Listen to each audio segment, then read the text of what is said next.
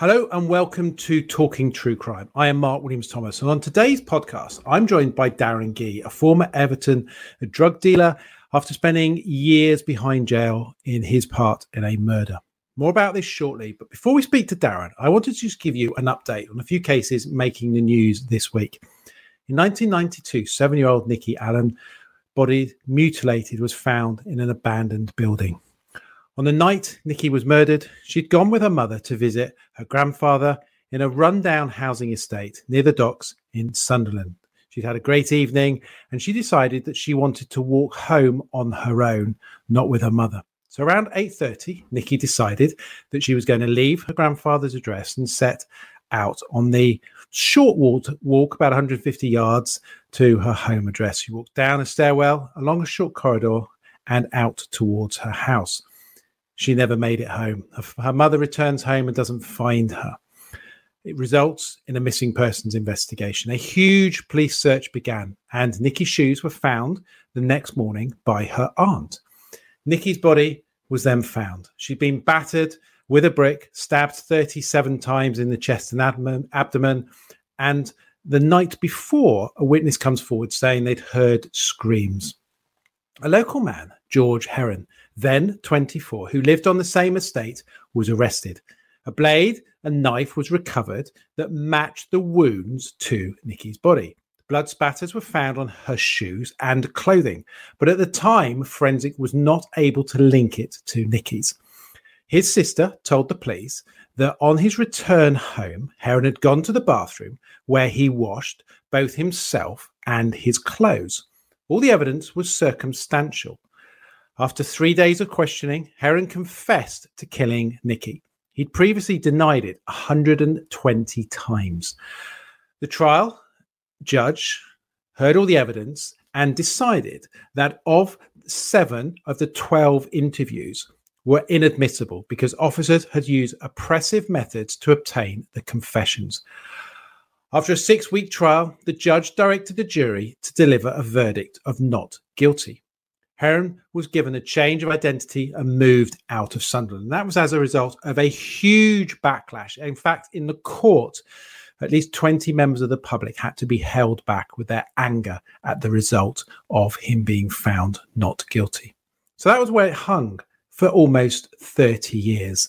Her mother, Nikki's mother, was determined to catch the killer. And the police at the time said that Heron was the man. They weren't looking for anyone else they'd closed down their line of investigation entirely focused on Heron. But 30 years on, and after tireless work by Nikki's mum, Sharon Henderson, she set about trying to get the case reopened. She wanted to use advances in DNA technology, and as a result of that, she contacted the coroner, wanting Nikki's body to be exhumed. She asked for the police support, and they said no after all, they were convinced that Heron was the murderer. She wanted to test the DNA specifically in relation to the blood spatter to see if it was Nikki's DNA.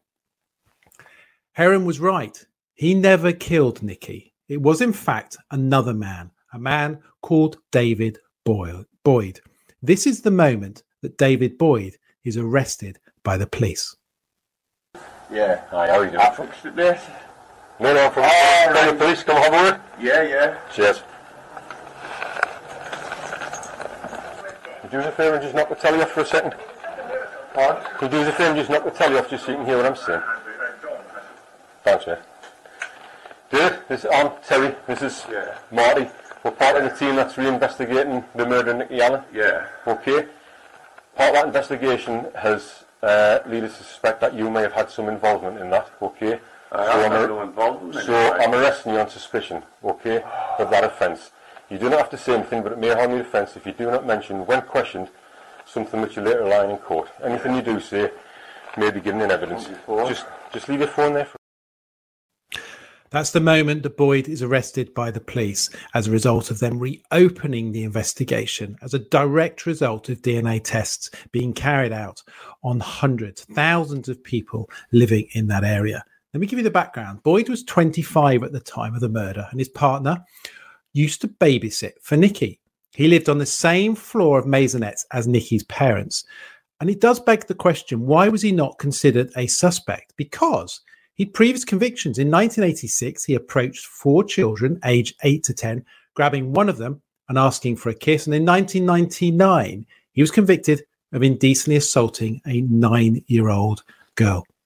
Yes, any major investigation will tell you, and I've worked on many of them, will always tell you that actually there's a point to which once you've look, looked at all the obvious suspects you look at those sex offenders particularly when it's a crime against a girl. When sarah payne was abducted i worked on the avenue in terms of surrey police's investigation and one of the tasks we were given on behalf of sussex police for mutual aid was to go and visit over a weekend every single sex offender that was on our patch and we did that because we wanted to be able to eliminate every single one of those sex offenders from that line of inquiry. Exactly the same here. Here's a man, Boyd, living in the same maisonette as a grandfather with convictions of indecent assault, yet he did not feature at all. They were conv- convinced that Heron was the man. Anyway, Boyd has now been found guilty of the murder of Nikki, and he will be sentenced on the 23rd of May. Let me move now to the next case. On the 7th of May, police were called to a location in Tower Hamlets in London as a result of a complaint that a woman had been attacked by a dog. Police attended, and a suspect with the dog was tasered and two dogs shot in front of screaming witnesses. This is a moment the incident was caught on camera.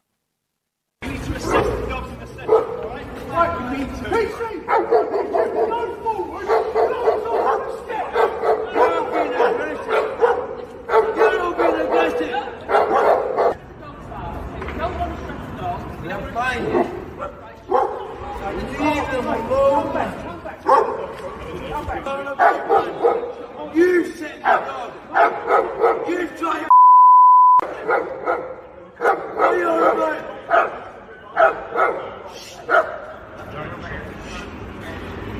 Give them up there, mate. You're leaving us no choice. Alright, it's kind of mean to take this out. Do me. Do me. We obviously can't show you the rest of that video. It did result in the two dogs being shot. Police released a statement after that incident saying that the aggressive behavior of the dogs were found to be of considerable concern and posed a significant threat to the officers who attended the scene. The pet owner, Louis Turnbull, has now been charged with dangerous dog offences, and the matter has also been referred to the police watchdog for investigation. Now, let me move on to my guest. Darren Gee was jailed in 2006 for ordering the murder of 36 year old David Regan, shot dead outside the Old Swan car wash in May 2004. He's been reported as having said that uh, Mr. Regan had ordered a bungled hit on a individual, and that was carried out by a former SAS soldier, Darren Waterhouse in, as a result of that, also Darren's brother was injured. However, it later emerged that Waterhouse had been hired by a drug dealer called William Moore. After Darren's release, he said to have been very open that actually he wasted his life. He regretted his involvement in serious crime and has now changed.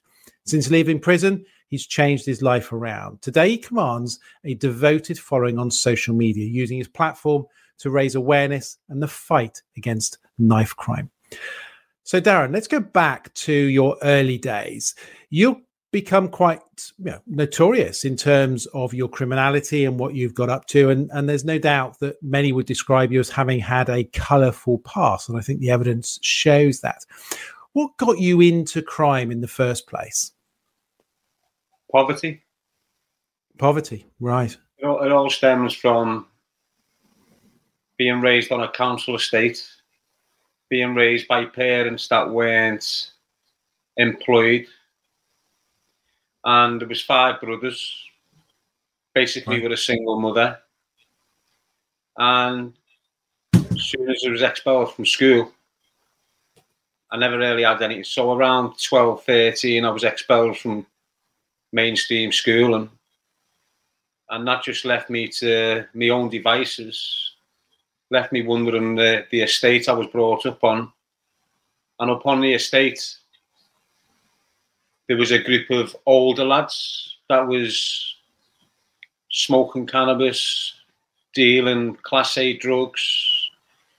And because they were the only individuals around and I was by myself, I sort of ended up on the fringes of them them individuals.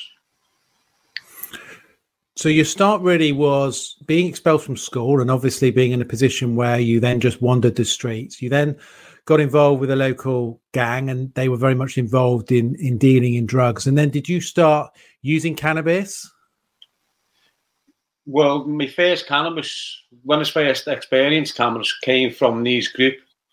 So I'm like 13, 14. These lads are 20, 21. And they've encouraged me to have a go over cannabis joints. I've, I've, I've smoked the cannabis joints and went white. I had an adverse, had an adverse reaction off it. You know, took the knock off it. But then that was my little path into consuming cannabis on a regular basis. And once I became dependent, once I got the feel for the cannabis, I just wanted to be around the group because I know I'd get cannabis off the group. Right. And how did it step up from 13, 14, starting to, you know, obviously you were you were not going to school, you were using cannabis. Did you then start getting involved in other crimes, in stealing? Yeah, well, where we live, the facility is very close to Anfield's football ground. So every time there was a match day, you'd get a couple of thousand cars parking up around the estates and around the streets surrounding the football ground. So we started stealing from the cars, you know, taking the CD players and the CD changes and stuff like that, started earning money through that way. Quite easy to do. Did you ever get caught for that? Yeah, I got caught, and then that's when I stopped um, stealing from cars and then moved on to other ways of making money, which was commercial burglaries. Right.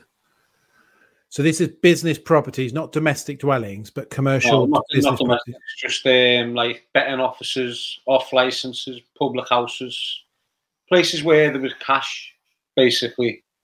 Right. And did you do this with other people? What, what was the drive behind doing this, other than the money?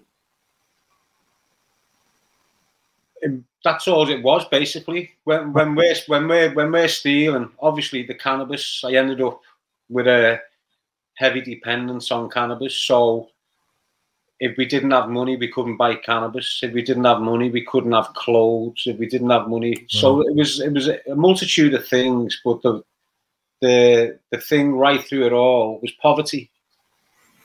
And how much cannabis were you using at this stage? Well, back back when I was a kid, we didn't have access to the the the types of cannabis that the kids have got now. So these days they've got access to high grade skunk weed, cali bud, stuff like that. Back in the day, we had solids, which was like right. Lebanese, Moroccan black, squidgy black. So it was a different sort of um, dynamics, if you like. But we, you know, we couldn't go a day without smoking cannabis. Right. And who were you scoring that from? Was that from the bigger, the older lads that were with you? Yeah, the same group that was already existed on the estate. Right. And so you changed to commercial burglaries. Did you get caught doing that? I got caught a few times, done a little bit of jail for them. Um, ended up going into the YP system a couple of times. But my first my first time into the YP system was for a section 20 assault. Okay. So just give me were, a bit of details about that. Yeah, so when we were kids, what they used to do in Liverpool, they used to have these kids' nightclubs, kids' nights. Right. So it was like under 18s. And I've been I've been just turning 15. I've been at a nightclub called um, Follows Fellows in the Aintree area. And I've had a bit of name, bit of a name for myself, you know, because I always getting into fights, always causing trouble. So a week before, I've had an argument with one lad. The week after, his older brothers have come. So his 18 year old brothers have came into the club asking where I am. I've t- where's Darren Gee? I've said he's in the toilet. As soon as they've gone to the toilet, I've gone in behind one of them with a, um, a glass Coke bottle, which they used to sell at the time, and Yeah. struck him down the face with it. So I was arrested, put in front of the youth court, and given 15 months detained. And that what was that all about? What what was was? Did you want to scare them? Did you want to you know? Do you want to hurt them? Basically, it was an um, it was the way he was brought up. You know, the attitude of my dad was if they're bigger than you, pick something up and hit them. And because Right. they were bigger than me, I picked something up and hit them. So my parents had a massive effect on how we behaved within communities, how we was raised inside the house. Hmm. You know, the physical abuse, the it's sort of the way we couldn't let the frustrations out in the house, we started letting it out in the community. And you know that's spot on, Darren, because you know I've, I've been doing a, a tour for the last year in relation to my Hunting Killers book, and one of the questions I often get asked at the end is it nature or nurture? And, and my experience tells me, having worked in this field for a very long time, uh, because of the amount of cases I've dealt with, is that your environment that you grow up in dictates very often how you grow up. And and you're saying exactly that. So did was was home life as a child difficult? Very difficult, yeah. There was money coming into the house, but the money weren't going where it was meant to go. It was going on drink and nights out for the mum and dad, and the violence that drinks drink brings between partners or couples. Was that violence between those two or to the children? It started with them two. So basically, um, my dad would absolutely batter me mum. Eventually, me and one of my brothers started trying to stand up against my dad. And once we tried to stand up against him, his violent temper had turned to us more than me mum. And how old would you be when that started happening? You standing up to dad? This is round. This is it's, that's basically why I got expelled from school. Right. because of what was going on in the family house. It was proper damaging us. So Mhm. we we used to get tied to the bed, whipped with belts. Tied to the bed, what by your dad, Yeah. and then hit with a belt. Mm. So that, that they were the they were the sort of regular beatings we received. Me and my younger brother Daniel. And then how did that? So you obviously tried to stand up uh, and stop him from beating your mum up, and then he turned on you. How did that go? Did you, you you obviously had to endure that for some period of time? Did that continue for a long time? Yeah, it continued while he was in the picture, basically. So we're, we're basically getting beat up by a man continuously. So that gave us in the outside world. So what? You're a man. You can only do what my dad's been doing to us for years. It's not really going to make a difference. So we started standing up to any man. What happened to your dad? Well, he, he eventually, when when I was in custody doing me 15 months detained, he's thrown me mum out the top bedroom window and broke her back. Bloody hell! And that He threw her out the top window and broke her back. Yeah, she doesn't like to admit it, but he's pushed her out the window. It's only a second floor window, but it's still a height. He's thrown her out that window. He'd been beating her up for years and years, but he's thrown her out that window and she's landed on her back and she's fractured her back in three places. The only thing that saved her was my mum had a bit of weight on her. So when she's landed, her weight sort of cushioned the blow. But that was like the end of the relationship, if you like. What happened to him? Well, when I was later on on my big sentence, um, through his drink and his alcoholism, he ended up living in a one bedroom flat in Liverpool and he formed a, a, bout of epilepsy. And he's been drunk one night, fell down the stairs, had an epileptic fit and died. And I don't want to get too emotional in relation to this, and obviously these are horrific things. But what do you think about your dad now? I can't stand him. I don't. I don't bat an eyelid about him. To be honest, he, he's he's everything a parent shouldn't be, and that's where it starts. Basically, it starts with the parenting, the parental guidance as you're a child. Everything they instill into you, You you carry right through the rest of your life. Absolutely. And what about mum? I don't speak to my mother neither because there was a lot of um, in my life, in my personal life, when we was a, when I was a child, the, a man appeared in my life called Uncle Danny, and this Uncle Danny, alongside my dad and a police officer, used to take me to a certain place, like a big old Victorian building. This office, and one day I woke up with three men in front of me my pants are half down. I've battled, um, ended up getting my arm broke.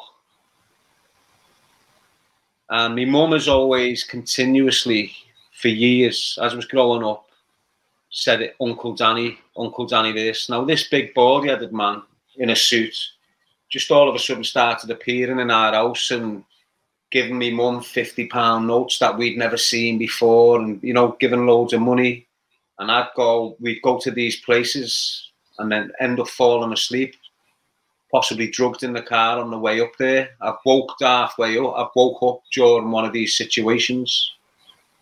So for years, I've held these questions to my mum, and then I've just been lost into the care system.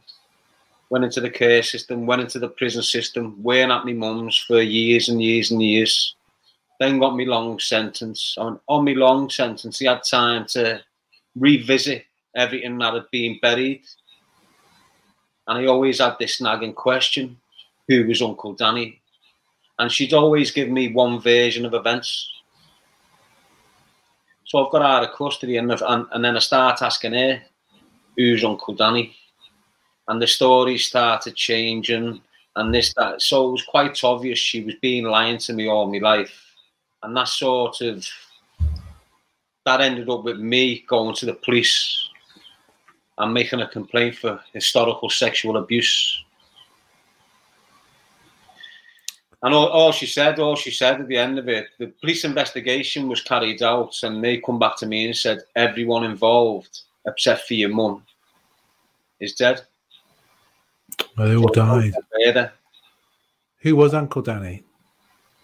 Uncle Danny was dead. Yeah, he was just this big fat baldy headed fella.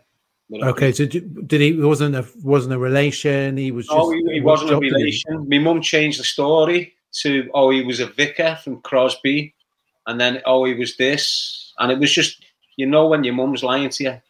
Hmm. So it was what it was. Um, I had, So have you uh, ever named him? No. The police Did you officer, know- I found out later on, is still alive, and he's Right. training. He's training an under sixteen football team close to Merseyside, and has been for years. So there's nothing you can do once the police close the door on you. So why why have they not pursued that matter then? I- I'm not sure. You know, I Were they went able to establish that were there other victims? there was well, what happened is um, I've been asking my mum all the time about this thing, and when I've been in prison, I was receiving like depositions and legal documents, and there was too many of them. So I'd send them home to my mum, and my mum would put them in the attic.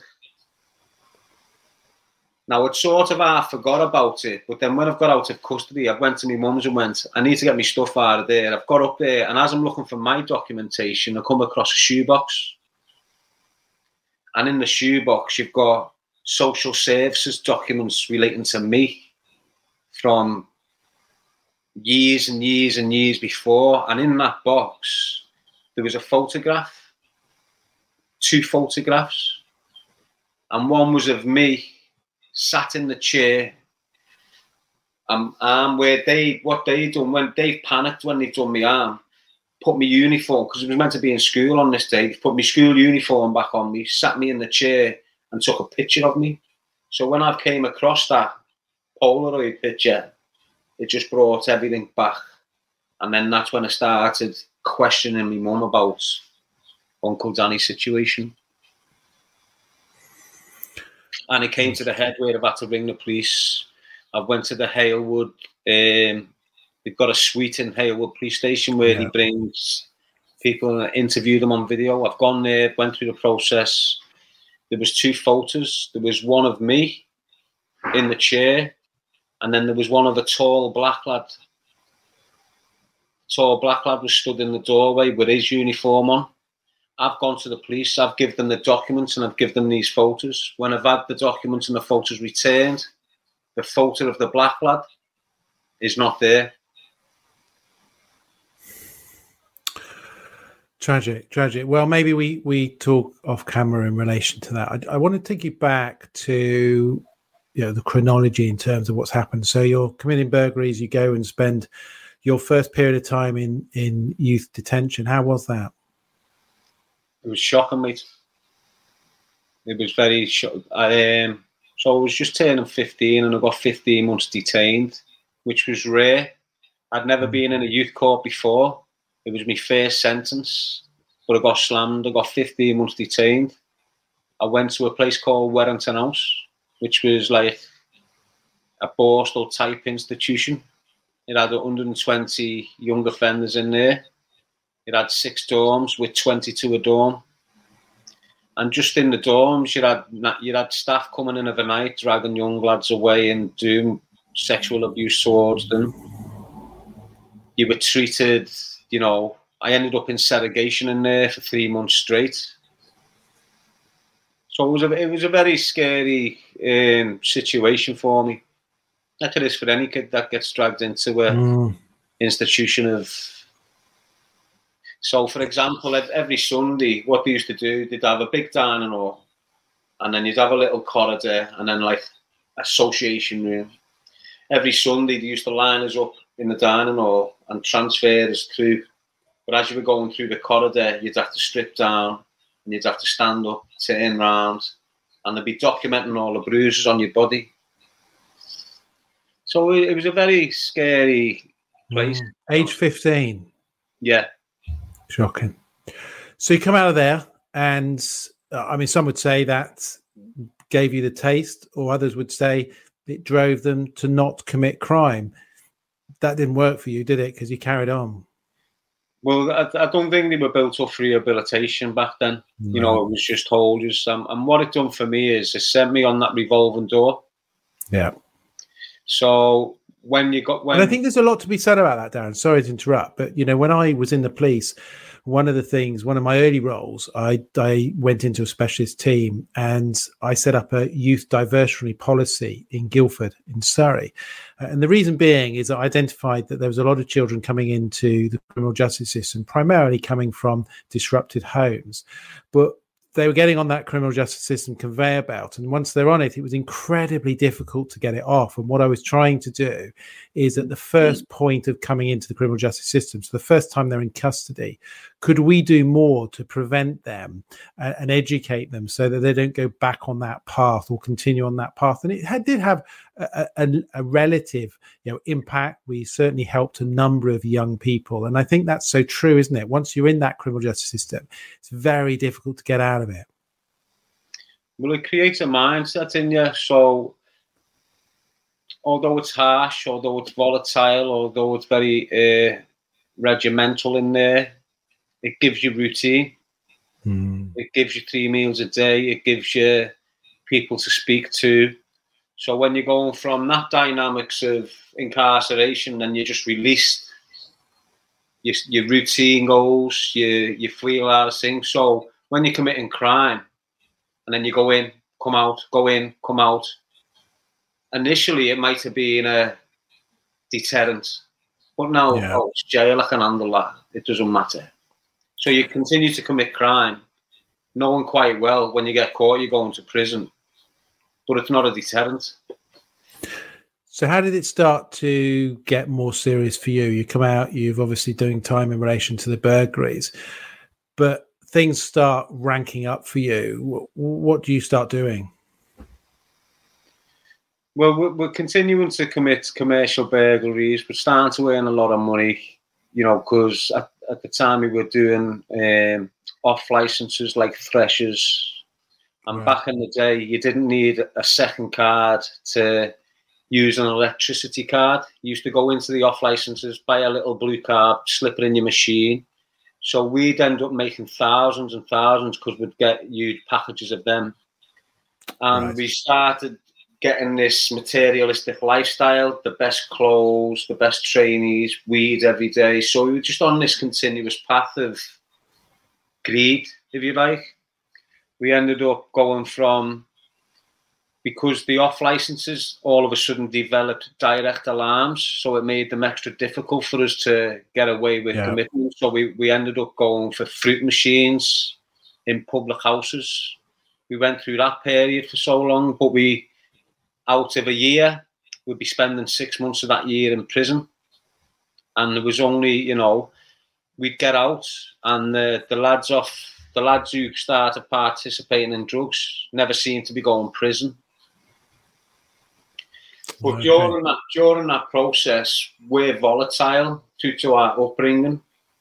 So although we're commercial burgling and stuff like this, we're participating in violence against other groups in the area, getting a reputation for violence, becoming quite notorious for the violent ap- aspect of us.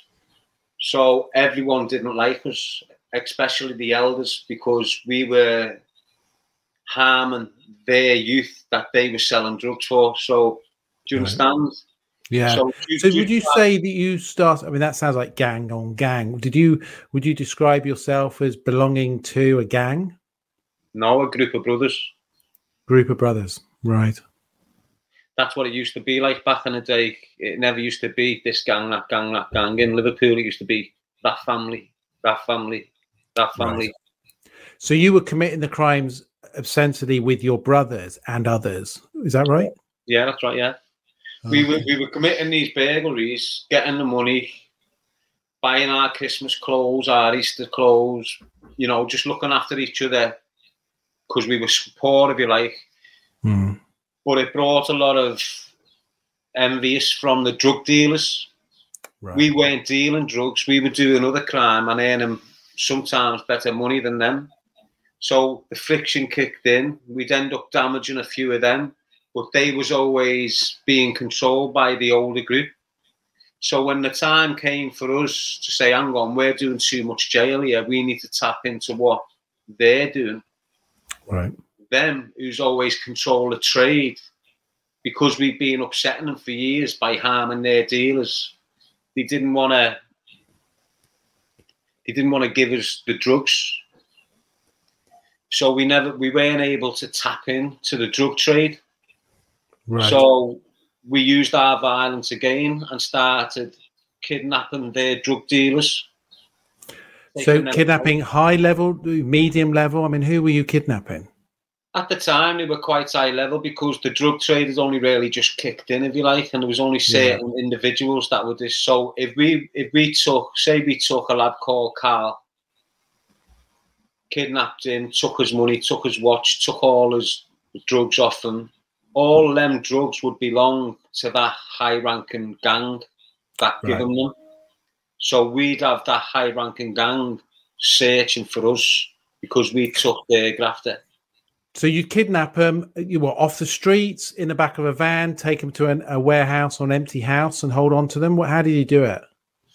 So I'll give you one occasion. So we we, we done qu- we done about six or seven of them before we ended up getting our own drugs and moving in that, in that direction. But what we do, we'd have to get we'd have to get rid of the drugs to someone, and there was a drug dealer who kept his mouth shut. And every time we robbed someone of their drugs, this drug dealer would buy them.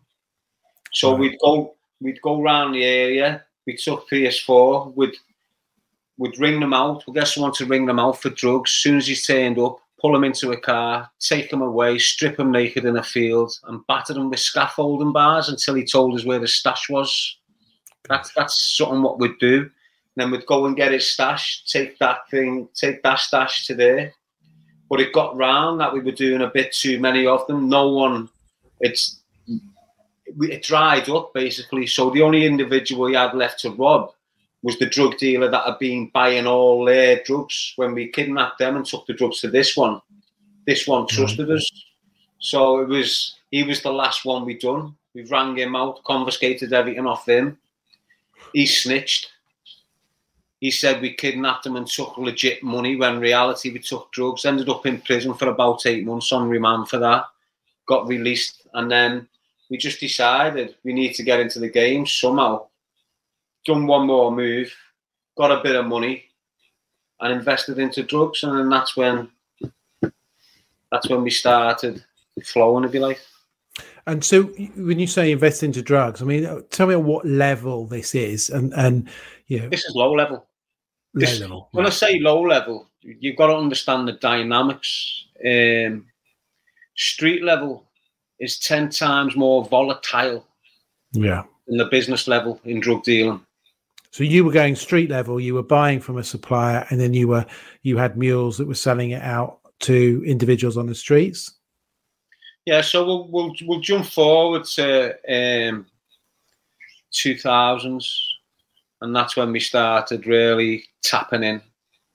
Um, because because we be, become over the years consistently committing acts of violence, we had a bit of a notorious name. No one could fuck with us, and if you did, you were getting cut up or or whatever. Eventually, we ended up being trusted by a certain group within the city who would give us as much drugs as we wanted, as long as we paid them. Right. So we ended up on the Grizedale estate, which is where we were raised, born. We ended up getting into a dispute with um, another group from the Kirkdale area, and that that that started basically because during this process, my younger brother ended up with an addiction of crack cocaine. Right. and he fell off the path of what we was on. So he was running around robbing people, kicking front doors and taking what he could. Right. And on this one occasion, what he's done, he's gone and he's gone through a front door of a um, a very notorious criminal called Michael Wright. He's kicked his front door in and took 15 grand from out of his house. Back in the day, it's a lot of money. Yeah. Yeah. Michael Wright found out. But around this time, I'm an associate of Michael Wright. Right. So for Daniel not to be seriously hurt, I've said to Michael, I'll work that off. You give me the swag, I'll shift the swag. And but it, it just went too far, ended escalating. People were getting kidnapped, getting their knees shot in and getting their houses burnt down and it just went scatty. So And it went that bad. So there was there was uh, you know guns involved. There was there was violence, not just in terms of fists. There was you know life potentially life threatening violence, burning houses it, down. it, It was. It, it, it ended up with fatalities later on, but in in two thousands we we started becoming organised a touch. So we'd always been disorganised, no leader of the group. We're just out there making money, doing what we could to make Mhm. money. Come 2000s, early 2000s, there was an element of organisation kicking in within our who was the leader? Did you you become the leader? well, that's basically. I ended up at the front. I was the one with the brains who was on the money thing, and knew when to use me violence. So And what were you what- making? What money? What term? What what kind of amount of money were you making? Well, you've got to, you've got to understand. So basically, it got to the point where um, the police were all over us. Hmm. Now, the the usual way of dealing drugs was back then. You'd have a phone. Yeah. The customer would ring the phone. You'd go and meet them on any street corner and give them the bits. Yeah. You had loads of burner phones that people would contact you on, and you would go and meet them and, and get. So ba- basically, I started on a pedal bike yeah. with half ounce of brown and half ounce of white, and I'd chop that up into ten pound bits, and I'd point three the brown, and I'd point two the white, and I wouldn't make much profit, but I'd be, because the I was doing point twos crack and everyone else was doing point ones crack for a tenner.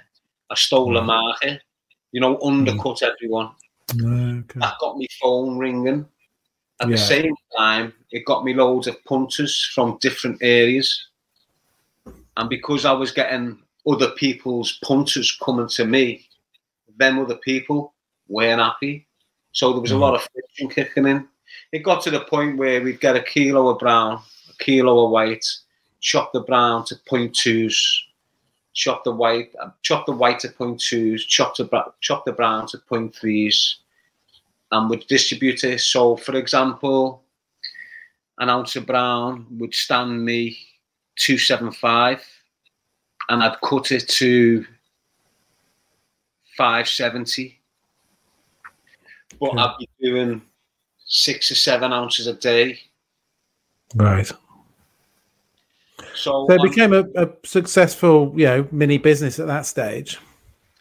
Yeah, it was getting there. It was flying. We and it got to the point where we had people travelling from Wales, and because they're from Wales, um, if I had an ounce of brown in Liverpool, which stood me two seven five, depending on the purity, three twenty five at the most at them in them days, in Wales. So I could get that ounce in Liverpool, and I could chop it into four quarters and I'd get five hundred pounds for a quarter in Wales, Okay.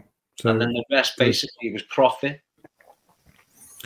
and did you ever worry about at this stage getting caught for that? Did you fear for your own life? I mean, you- you're a big lad. Were you big back then? I've always been heavy boned. Yeah, I've always been. I was a lot smaller because we had a, a way in eating, smoking weed to survive, if you like. So your your appetite goes after so long. Yeah. But it, it got to the point where um, the police were all over us. I, it got to the point where I wasn't on the bike no more. I took a step back. I just have the phone, and then I'd have workers running around doing the stuff. But it got to the point where the police were dragging them off the bikes, choking them till they spat the drugs out, charging mm. them, getting the phones off them, you know, doing all stuff, smashing Yeah. the car windows, dragging out the car. So we got to the point where we said, you know what, we're losing too much. There's too many soldiers going into prison. We haven't got many left. It got to the point where we just said, you know what? Fuck the phones off. Let's all just stand on the Grizedale estate. So then we started using the Grizedale estate as like a base of operation. And we'd have kids stood at the bottom of the estate all day. Every time they seen a police car, we'd all hide in the shadows. So when the police go past, we wouldn't be visible. It got to the point where it become a 24 hour drug dealing hotspot where you could get anything. And it was in a pivotal point, it was in a pivotal position because where we was based, you had the red light district on the bottom road. You had pure um, drug addicts in the area anyway.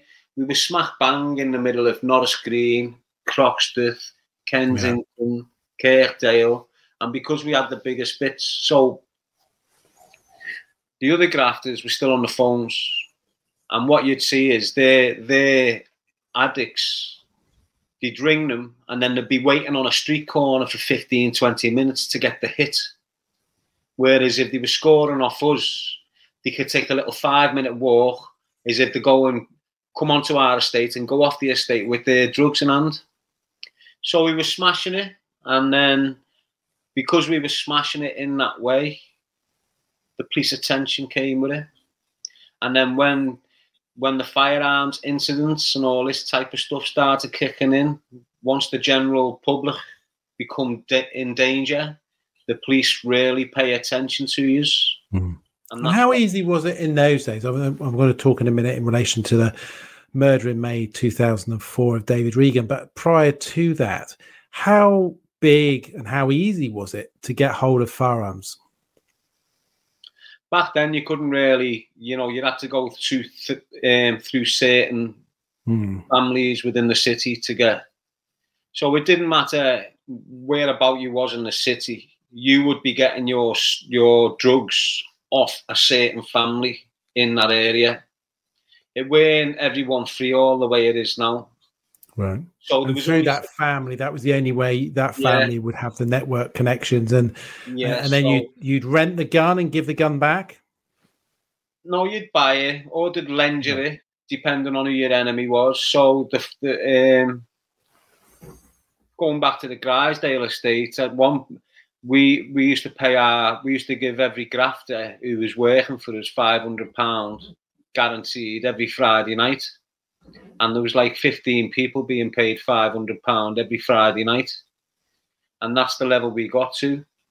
Right. When we started having this trouble with Michael Wright, you know, the debt had been paid over what Danny done. We'd split up and went on our own little drug dealing route. And they weren't happy because we started taking their customers. So it just kicked in again. Right. And Michael Wright had had a problem with another family called the Farleys, a notorious family from Liverpool. But he was game and he took the piss out the Farleys and he took the piss out of everyone else. But when he's turned on us, we've had the attitude that we gained growing up. Who the fuck do you think you are? You've got two arms, two legs. We'll have it with you. So we've had it with him. Now, for years, the Farleys have been hating on us because we've been kidnapping their drug dealers. But the minute we started going against Mikey Wright, they seen the opportunity to give us what we needed to go against their enemy, Mikey Wright. So Right. we started getting access to firearms then. And talk to me about the murder of David Regan. What do you want to know? So, I mean, the reports are that that, that was ordered by you, um, and and I think it was it was a there was was there some confusion around what that potentially related to? Well, we can't speak about the murder of David Regan without speaking mm. about the murder of Craig Barker. Okay, tell me about that. That's where it all stemmed. So, Craig Barker was a innocent young man, never participated in any violence. He he trained under 12s football team. He was only 18 himself, but this is what he he wanted to be a football coach. He loved his football during that period with the with the Wrights where we're having friction with the Wrights within Liverpool, you've got families connected to families and families connected to families. So at the higher level, all these families, like the daughter of that family, will be married to the son of that family, and that Yeah. connects these criminal families, if you like to understand. And that's where William Moore comes into the picture. Right. So um, it is what it is. We're doing what we're doing.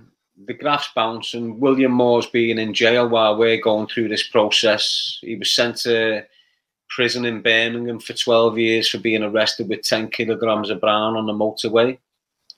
So he's gone into custody during this period, but his family is still out doing what they do. Um, we started getting into friction with William Moore's younger brother called John Moore because he was a drug dealer in the area.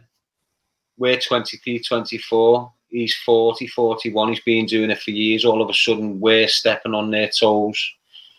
So John Moore, John Moore's grafters ended up standing on our toes, and we've done what we normally do: pull them out the car, seriously hurt them, took the phones off them, and they've took that as an insult. So John Moore's popped up. So I'll tell you the story. Hmm. So I came into a lump sum of legit money anyway from my grandparents, and I invested it into bricks and mortar. And just on the end of the Grizedale estate, I managed to get hold of a property, turned it into a cafe and a flat above it. And I was living in the flat, and I had the cafe underneath. And everyone used to come to the cafe and eat the. All the local drug dealers used to come to the cafe and eat the dinner and breakfast or whatever. And then on this particular, we'd already damaged this John Moore's grafters drug dealers. We've already pulled them out of the car, cut them, took the phones and stuff like that.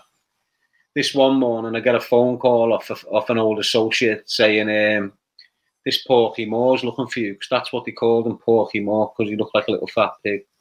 He said, "Porky Moore's looking for you," and as he's saying that, Porky Moore comes past me on the outside. So I come out the cafe. He's driving past. He pulls over.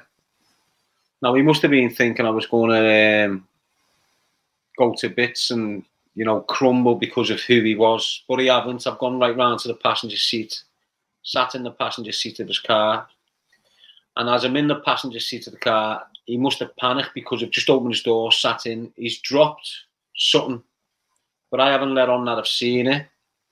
he started running his mouth off about respect and this, that, and the other. I was bowing down because I, I knew he'd had something in the car, but I hadn't let on. I bowed down, got out the car, walked round to the driver's door as if I'm saying goodbye, and snatched the keys out the ignition. Then I've told my friend to get a blade out the cafe. He's brought it over and I've plunged him in the shoulder, slapped him up, and he screeched off, I'm going to tell our Willie. So we thought nothing of it.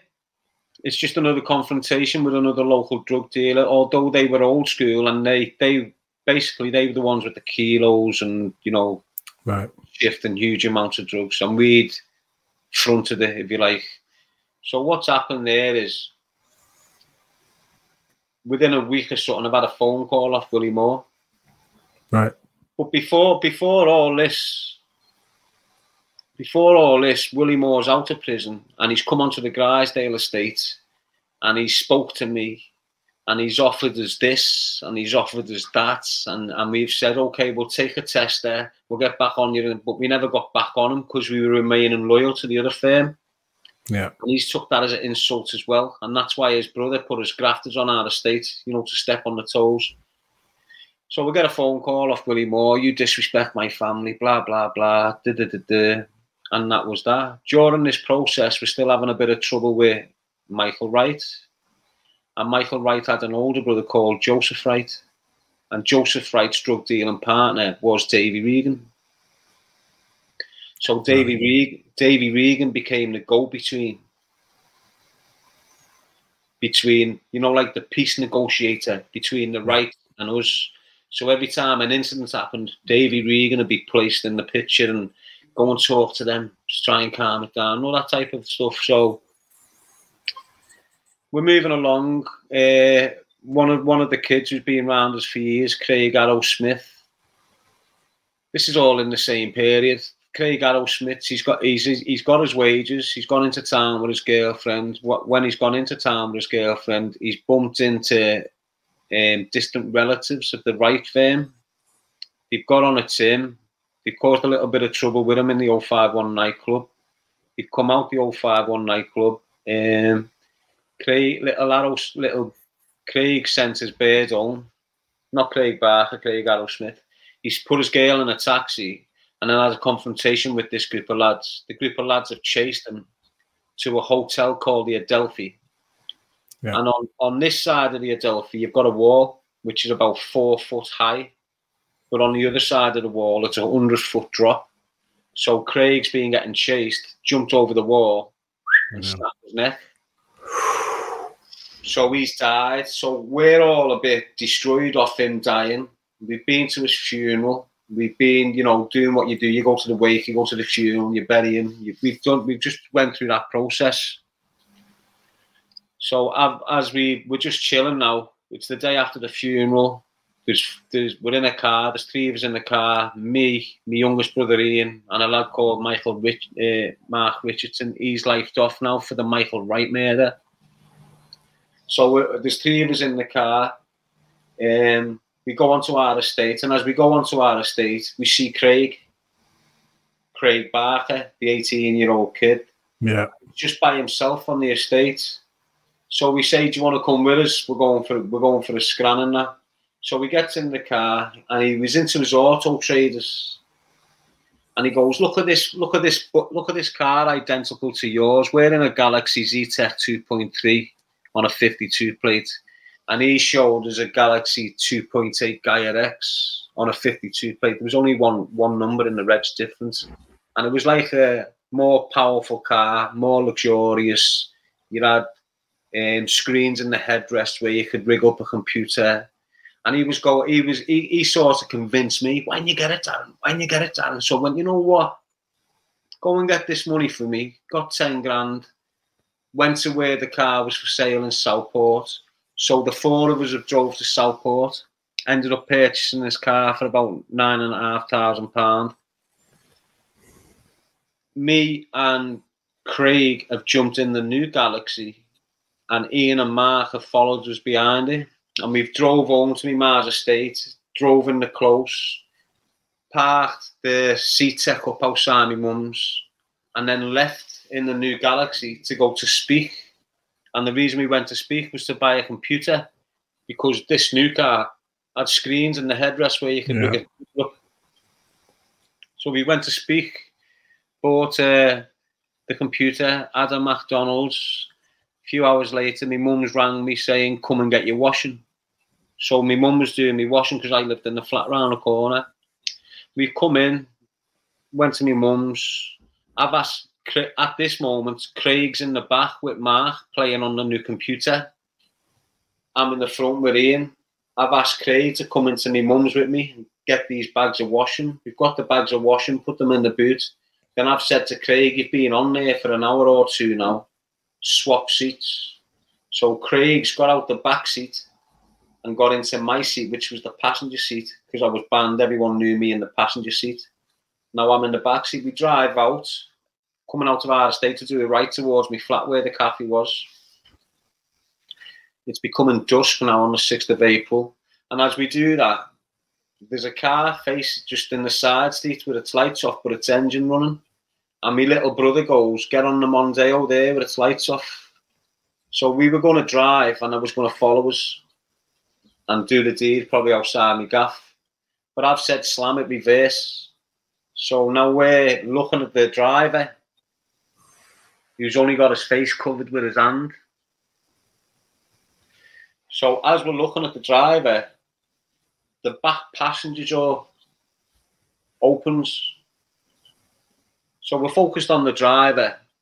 The back passenger seat opens. The gunman was lying flat on the back seat and come out the car feet first. And when he's opened the back door, he's being crouched behind the back door, so you couldn't see him. You could only see the back door swing open. So as mm-hmm. I've said, get on the back door. How the fuck's that just opened? He's popped out and let a shot off to the passenger window. The, the bullet's gone through the passenger window. The Zetec 2.3 that we left outside my mum's was an automatic. The new one was a manual. So when the bullets come through the glass, I've told my younger brother, put your foot down and get out of here. He's let the clutch out too fast and stalled on the spot. The gunman, this um, Darren Waterhouse, SAS trained soldier, zigzagged up to the car, pounced on Craig, put his gun point blank to Craig's chest, and worked down his sternum, emptying the clip. Now, as Craig's taking them bullets, he's trying to get away from him. So he's going over the centre console where the handbrake and that is in the car, and he's ending up on Ian. So Craig's back is on Ian. All the the gunman's waist deep now. He's followed him, so Craig couldn't get away from him.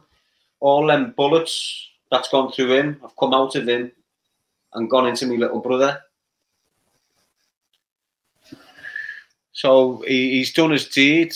I've had to open the back door, gone to Ian's door, my younger brother, the driver's door. He's fell out. I've picked him up, put him on the back seat. Mark's already opened the door and ran away. He got one in the shoulder, but he's opened the he's opened the door and ran away from the scene. I've had to push Craig back over into the passenger seat, start the car, and go towards the Liverpool Royal Hospital. So, As in, so Craig, Craig ends up being killed. Your brother's seriously wounded. How soon after that was the decision to go after David Regan? 10 days later. 10 days later and you go after david regan and that was did you call the shot Yeah, so to, to get to that point of what happened, um, I've gone I've got him in the hospital, he's died. We're doing all you know, we're all I'm feeling responsible. You know, the, the gunman came for me. I just swapped seats. Craig's dead. Ian's in a coma. I've come out of that Royal Hospital that night. My head's gone. I go back to another apartment he had in the city centre. I'm sitting there with two guns. My weed intake went through the roof. So I'm getting more paranoid and more suspect about anyone and everyone. Eventually, you know, I've got to go and see his mum, Craig's mum. She sent a gazebo up outside the family home. I'm sitting in there. We're all thinking revenge, retaliation, but we didn't know who it was. Eventually, I get a phone call off William Moore. What we've been through, blah blah blah. blah. That that kid shouldn't have been shot dead. David Regan was driving the car, and that's what put David Regan in the picture. Right. So we fast forward now to the 18th of May. So the 6th of April, Craig's shot dead. 10 days, two weeks later, we get the information that David Regan was driving. For a week or 10 days, we're letting them know that we know he was involved. Phone calls, threatening phone calls, turning up at his brother's house, you know, looking for him, stuff like this. Yeah. Eventually, I got the whereabouts of his business, which was a, a car wash business. Most drug dealers back in the day used to use them sort of businesses to launder the money. Yeah. So we found out where his business was a couple of days before. We went down and done a little recce on it. You know, had a little look around what route we were going to take. On the 18th of May, uh, we purchased a car. We just sent some smackhead down to purchase a car, just a little old car, a little Escort. We'd also had another Galaxy. So obviously we needed a firearm. One of my mates' dad, Ricky, he was connected to the Farleys. We asked we asked Ricky to speak to because they were in- involved in security. Then was at that time. We've asked them for a firearm. They give us a Beretta with a silencer. We've put the Beretta with a silencer in the glove compartment of the Escort that we purchased. We'd left it at the bottom of the road, parked up for a few hours. Got a phone call saying David Regan is now at the car wash. So we've just left our estate, five of us, after discussing about, you know, we need to get him, we need to show him what the, the, Craig's dead, we need someone to pay for it. We've ended up in the car, tandem. It's about quarter three in the afternoon on the 18th of May. It's a nice sunny day. We, we drive up Everton Road, go down West Derby Road, down Bruch, do a right onto Green Lane, end up on Lower Lower Kensington Road, Prescot Road. And we do a right, we come across the car wash, it's on the left. We see David Regan's BMW. He's, he's sat in the front with his brother. The gunman is in the escort with the driver. I'm in the Galaxy with the driver, and there was another car floating behind us, a theatre bath with someone else in it. We we slam on outside the the um, garage. The gunman jumps out with the Beretta. Lets a shot off through the windscreen.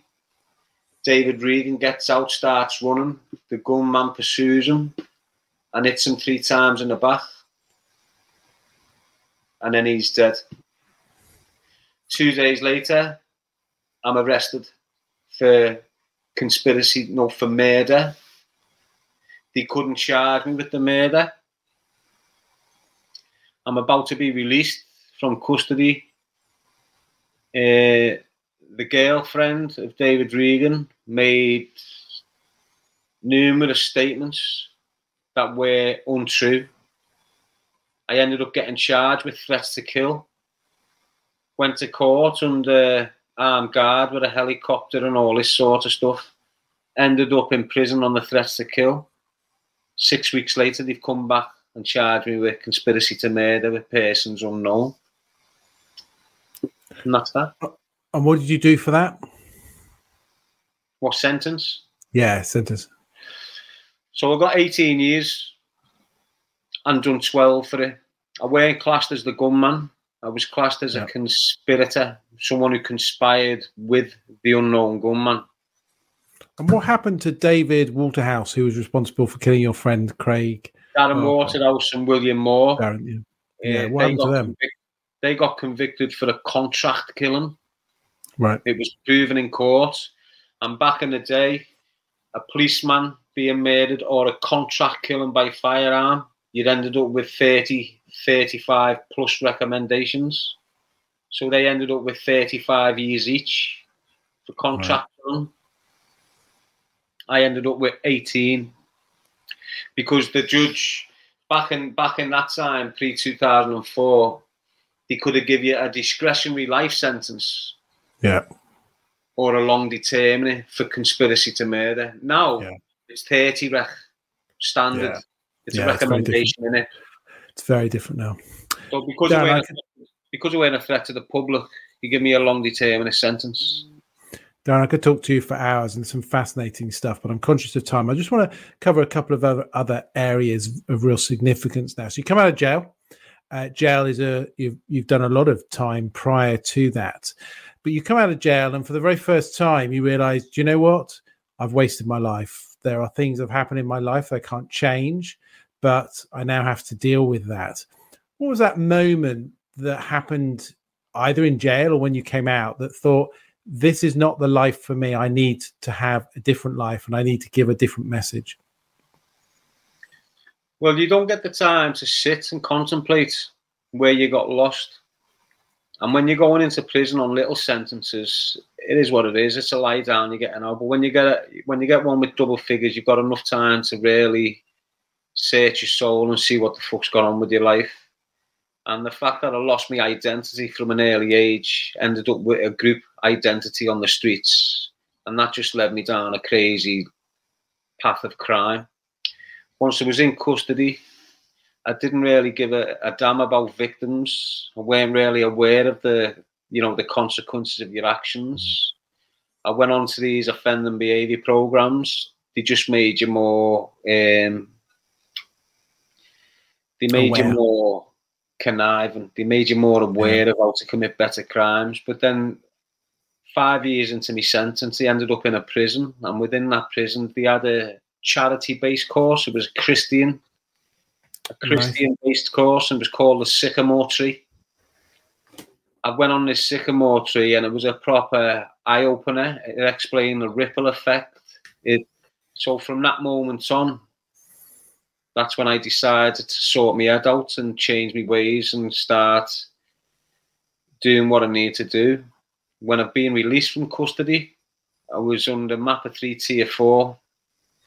Eventually, I end up back in my ma's estate, and when I've gone on to my mum's estate, the lads that were drug dealing before I went to prison were still drug dealing. I've witnessed a, a young woman with a child in a pram getting served cocaine at, at 10 o'clock in the morning. I was looking at the state of the place and it just really done me head in. And I thought, you know what? I can't just stand by and let what we started continue to rot this place. So I, I took a stance. Choose a life, not a knife came to me when I was on license due to self harm. Choose a life when I was on license. I was in a bad place. I was lonely. I couldn't couldn't go near anyone.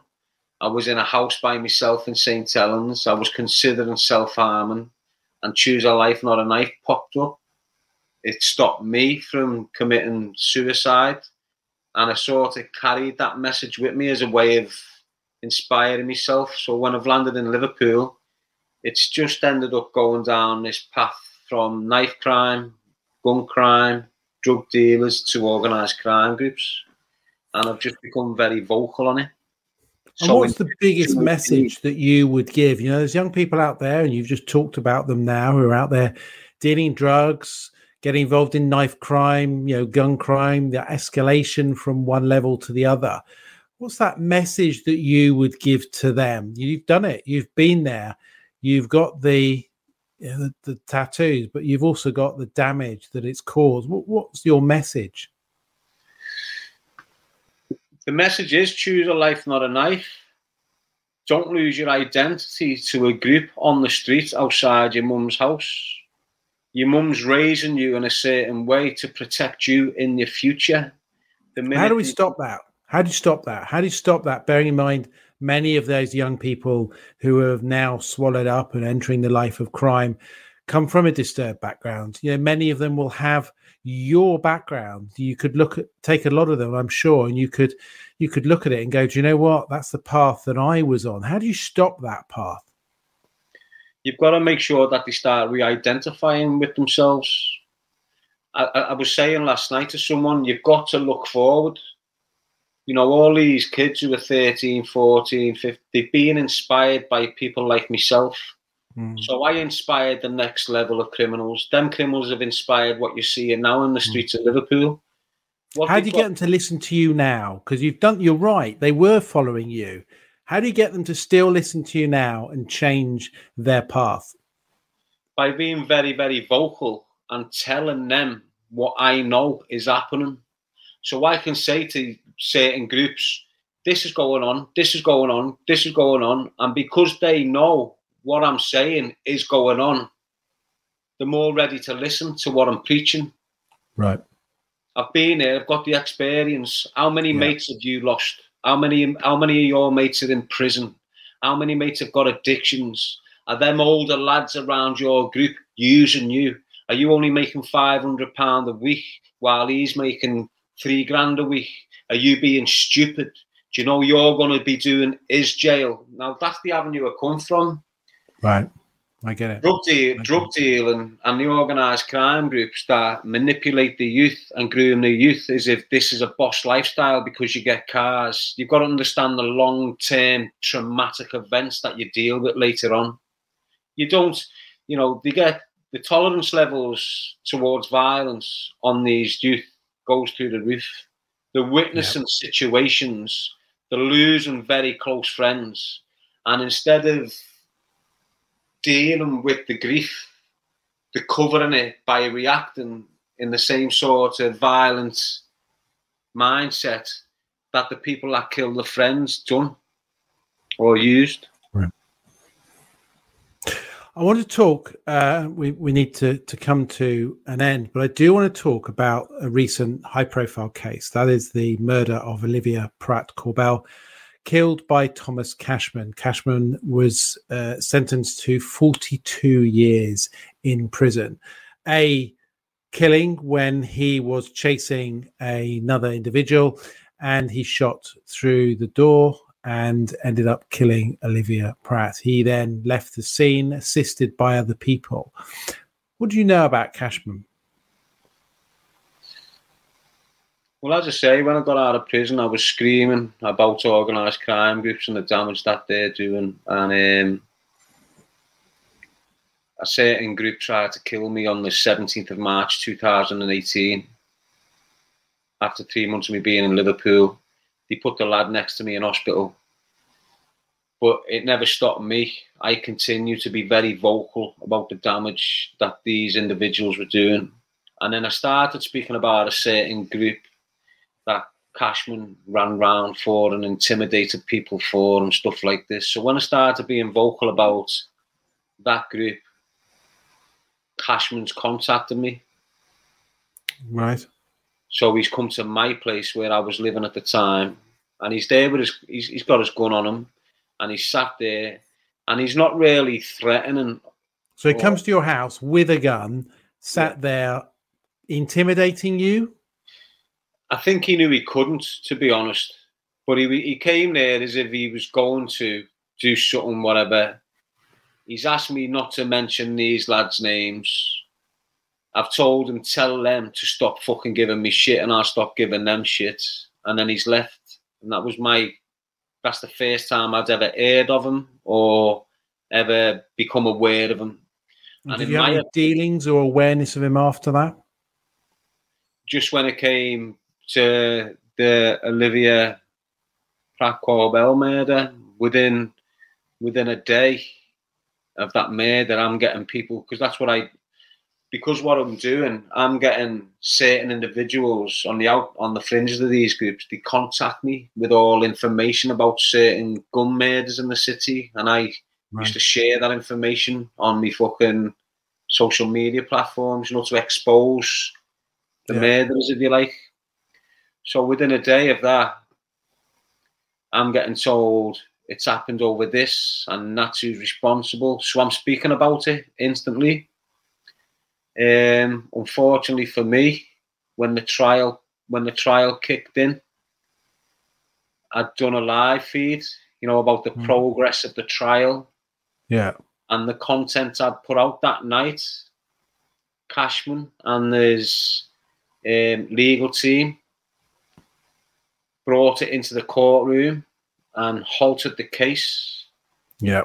I was contacted off the police speaking about contempt of court if I didn't take it down and all this. And the last thing I wanted to do was let a dirty drug dealing scumbag of a murderer be acquitted because I was dropping content. But he is what he is. He got what he deserved, and there's loads of. He's inspired another line of individuals that want to be the next they don't want to be the next child killer in the city, but they want to be the next drug dealer that had everyone terrified. In People are scared. area. Do you know? Did you have any dealings with Dale Cregan? No, never met him. Met met his associates numerous times because of the prison I've done. Yeah. But even even the way you know, although he went to the extreme level, he was still a knobhead, just like Cashman. Do you understand what I'm saying? I do. And when I said when I said earlier on, um, although they're only street dealers, they're ten times more violent than the business dealers. Mm. It's, it's Would you just? I've described Cashman in some of my reports of him as a, you know, the vile but a coward in terms of his process. Would you describe? I mean, how would you describe Cashman? I called him a coward from the get go, mate. You know, Yeah. anyone that is so basically, Joseph Nee was a burglar, and what he burgled was cannabis crops. Cashman made a lot of money through cannabis, and the reason he made a lot of money through cannabis is because him and his associates were growing their own cannabis. So it was basically ninety percent profit for them. They did. They weren't going to my man buying parcels off him and then Mm. selling them on. They were growing crops, big crops, worth hundreds of thousands of pounds for each grow. And Joseph Nee was the individual that was kicking doors in and robbing crops. He'd done And in- to Cashman. And in terms of Cashman, there are lots of reports that Cashman has a hit out on him in jail. True? he will have a hit on him, but it won't be because of um, what he's done to the young girl. It'll be done. It'll be because of what he's done to certain criminals, whilst them criminals are in custody, and he's being conducting himself as if he's the new main man in the city. He's got up to certain violent incidents where fatalities might have happened, and the relatives or the bloodline of the victims in them incidents are all Mm. residing in prison. So it's not a safe place for them. Do you think he'll? Do you think he'll survive? No, he's not cut out for jail. Right. He's not. He, he, he's not one of them. He's not one of them young lads that's been in and out of prison all his life. Do you understand what I'm saying? Yeah, he's not. Yeah. He's not that type of criminal. He's got involved with a certain thing. He's ended up thinking he's mad. He's he's got a reputation of having a body count. And then mm. once you've got that stigma, you've got to keep it going so people don't take the piss like Joseph needed. Now to, to to go for someone like Joseph Nee with a firearm just shows you're a shithouse. And then not not to take your punishments on the chin and go into court on the sentences day. Mm. That's a true example of a coward. You know, you've done your crime, you've done the time, get out there, take it on the fucking chin, listen to what you've done to the family, and go and do your fucking jail. Wise words, Darren. Wise words. So, how do people follow you? Um, they just Google my name. I haven't. I've, I've got Instagrams. I've got TikToks. I'm not on YouTube, although there's content of mine on YouTube, loads of it. It's not my. They're not my profiles. So I am not really after people to follow me. I, you know, I am. I'm doing what I'm doing for the city of Liverpool. You know, I've got my platform so I can share the message of choose a life, not a knife, and encourage the youth to stay away from the gang culture and the drug dealing understand where that path is going to take them mm. prison, trauma, pain, family breakdown, relationship breakdown. I'm not really interested in becoming. I, I don't really. I'm not bothered to be honest. So okay. if you want to follow me, you just have to find me. I'm not going to say there's a link or there's a site. No. It is what it is. If you want to be aware of what I'm doing, come and find Brilliant. me. Darren, thank you so much for joining us. You are fascinating. I wish you well in your future. I know times are hard and it's difficult with your background to get a job, but please keep sending that message out. There are people out there that need you, and there are people out there, even if it's one person that you can divert from crime, then there's one person, you know, is the benefit. So thank you so much for joining us, Darren. Take care. All right, Sam, mate. Have a nice evening. Brilliant. Well, that was Darren Gee. Darren Gee was jailed in 2006 for ordering the murder of 36 year old David Regan, shot dead outside the Old Swan car wash in May 2004. He served 12 years of an 18 year sentence, and having come out, he has changed his life. His attitude now is a very different one. This is a man who's been involved during his time in drugs at a low level he started using drugs at a very young age of 12, 13. And he says, and I totally agree, as a result of a total breakdown in domestic circumstances, where he had to not only see the violence against his mother, but then endure his own violence. He talked about being strapped to a bed and being beaten. In fact, it resulted in the end of his father throwing his mother out of a top floor, a second floor window and breaking her back a horrible man. And of course, the impact of that on a young person is always going to be seen. And it led him into violence as well as the poverty. And he created a band of brothers with his own brothers set on a path of crime. And of course, as a result of that, he did get caught and he went to jail, went to jail for a very long time. He's now out and he is now spreading a word choose a life, not a knife. And I praise him for it. And it will be a hard task for him. There are people living within his community who are steadfast on committing crimes, see some value of that. But as a result of that, he is now focused on helping others. And I wish him well. I wish him the luck. And as I said to him just now, if there's one person that he diverts from a route of crime, then that is a benefit. He has served his you know, a justice sentence. He's served a great purpose and continues to serve a great purpose. So I wish him well, and please do, you know, follow him and, and give him as much support as you can, so he tries to ch- turn those people away from crime. Thank you again for following us, and we'll be back very soon. Look after yourself until then, and take care.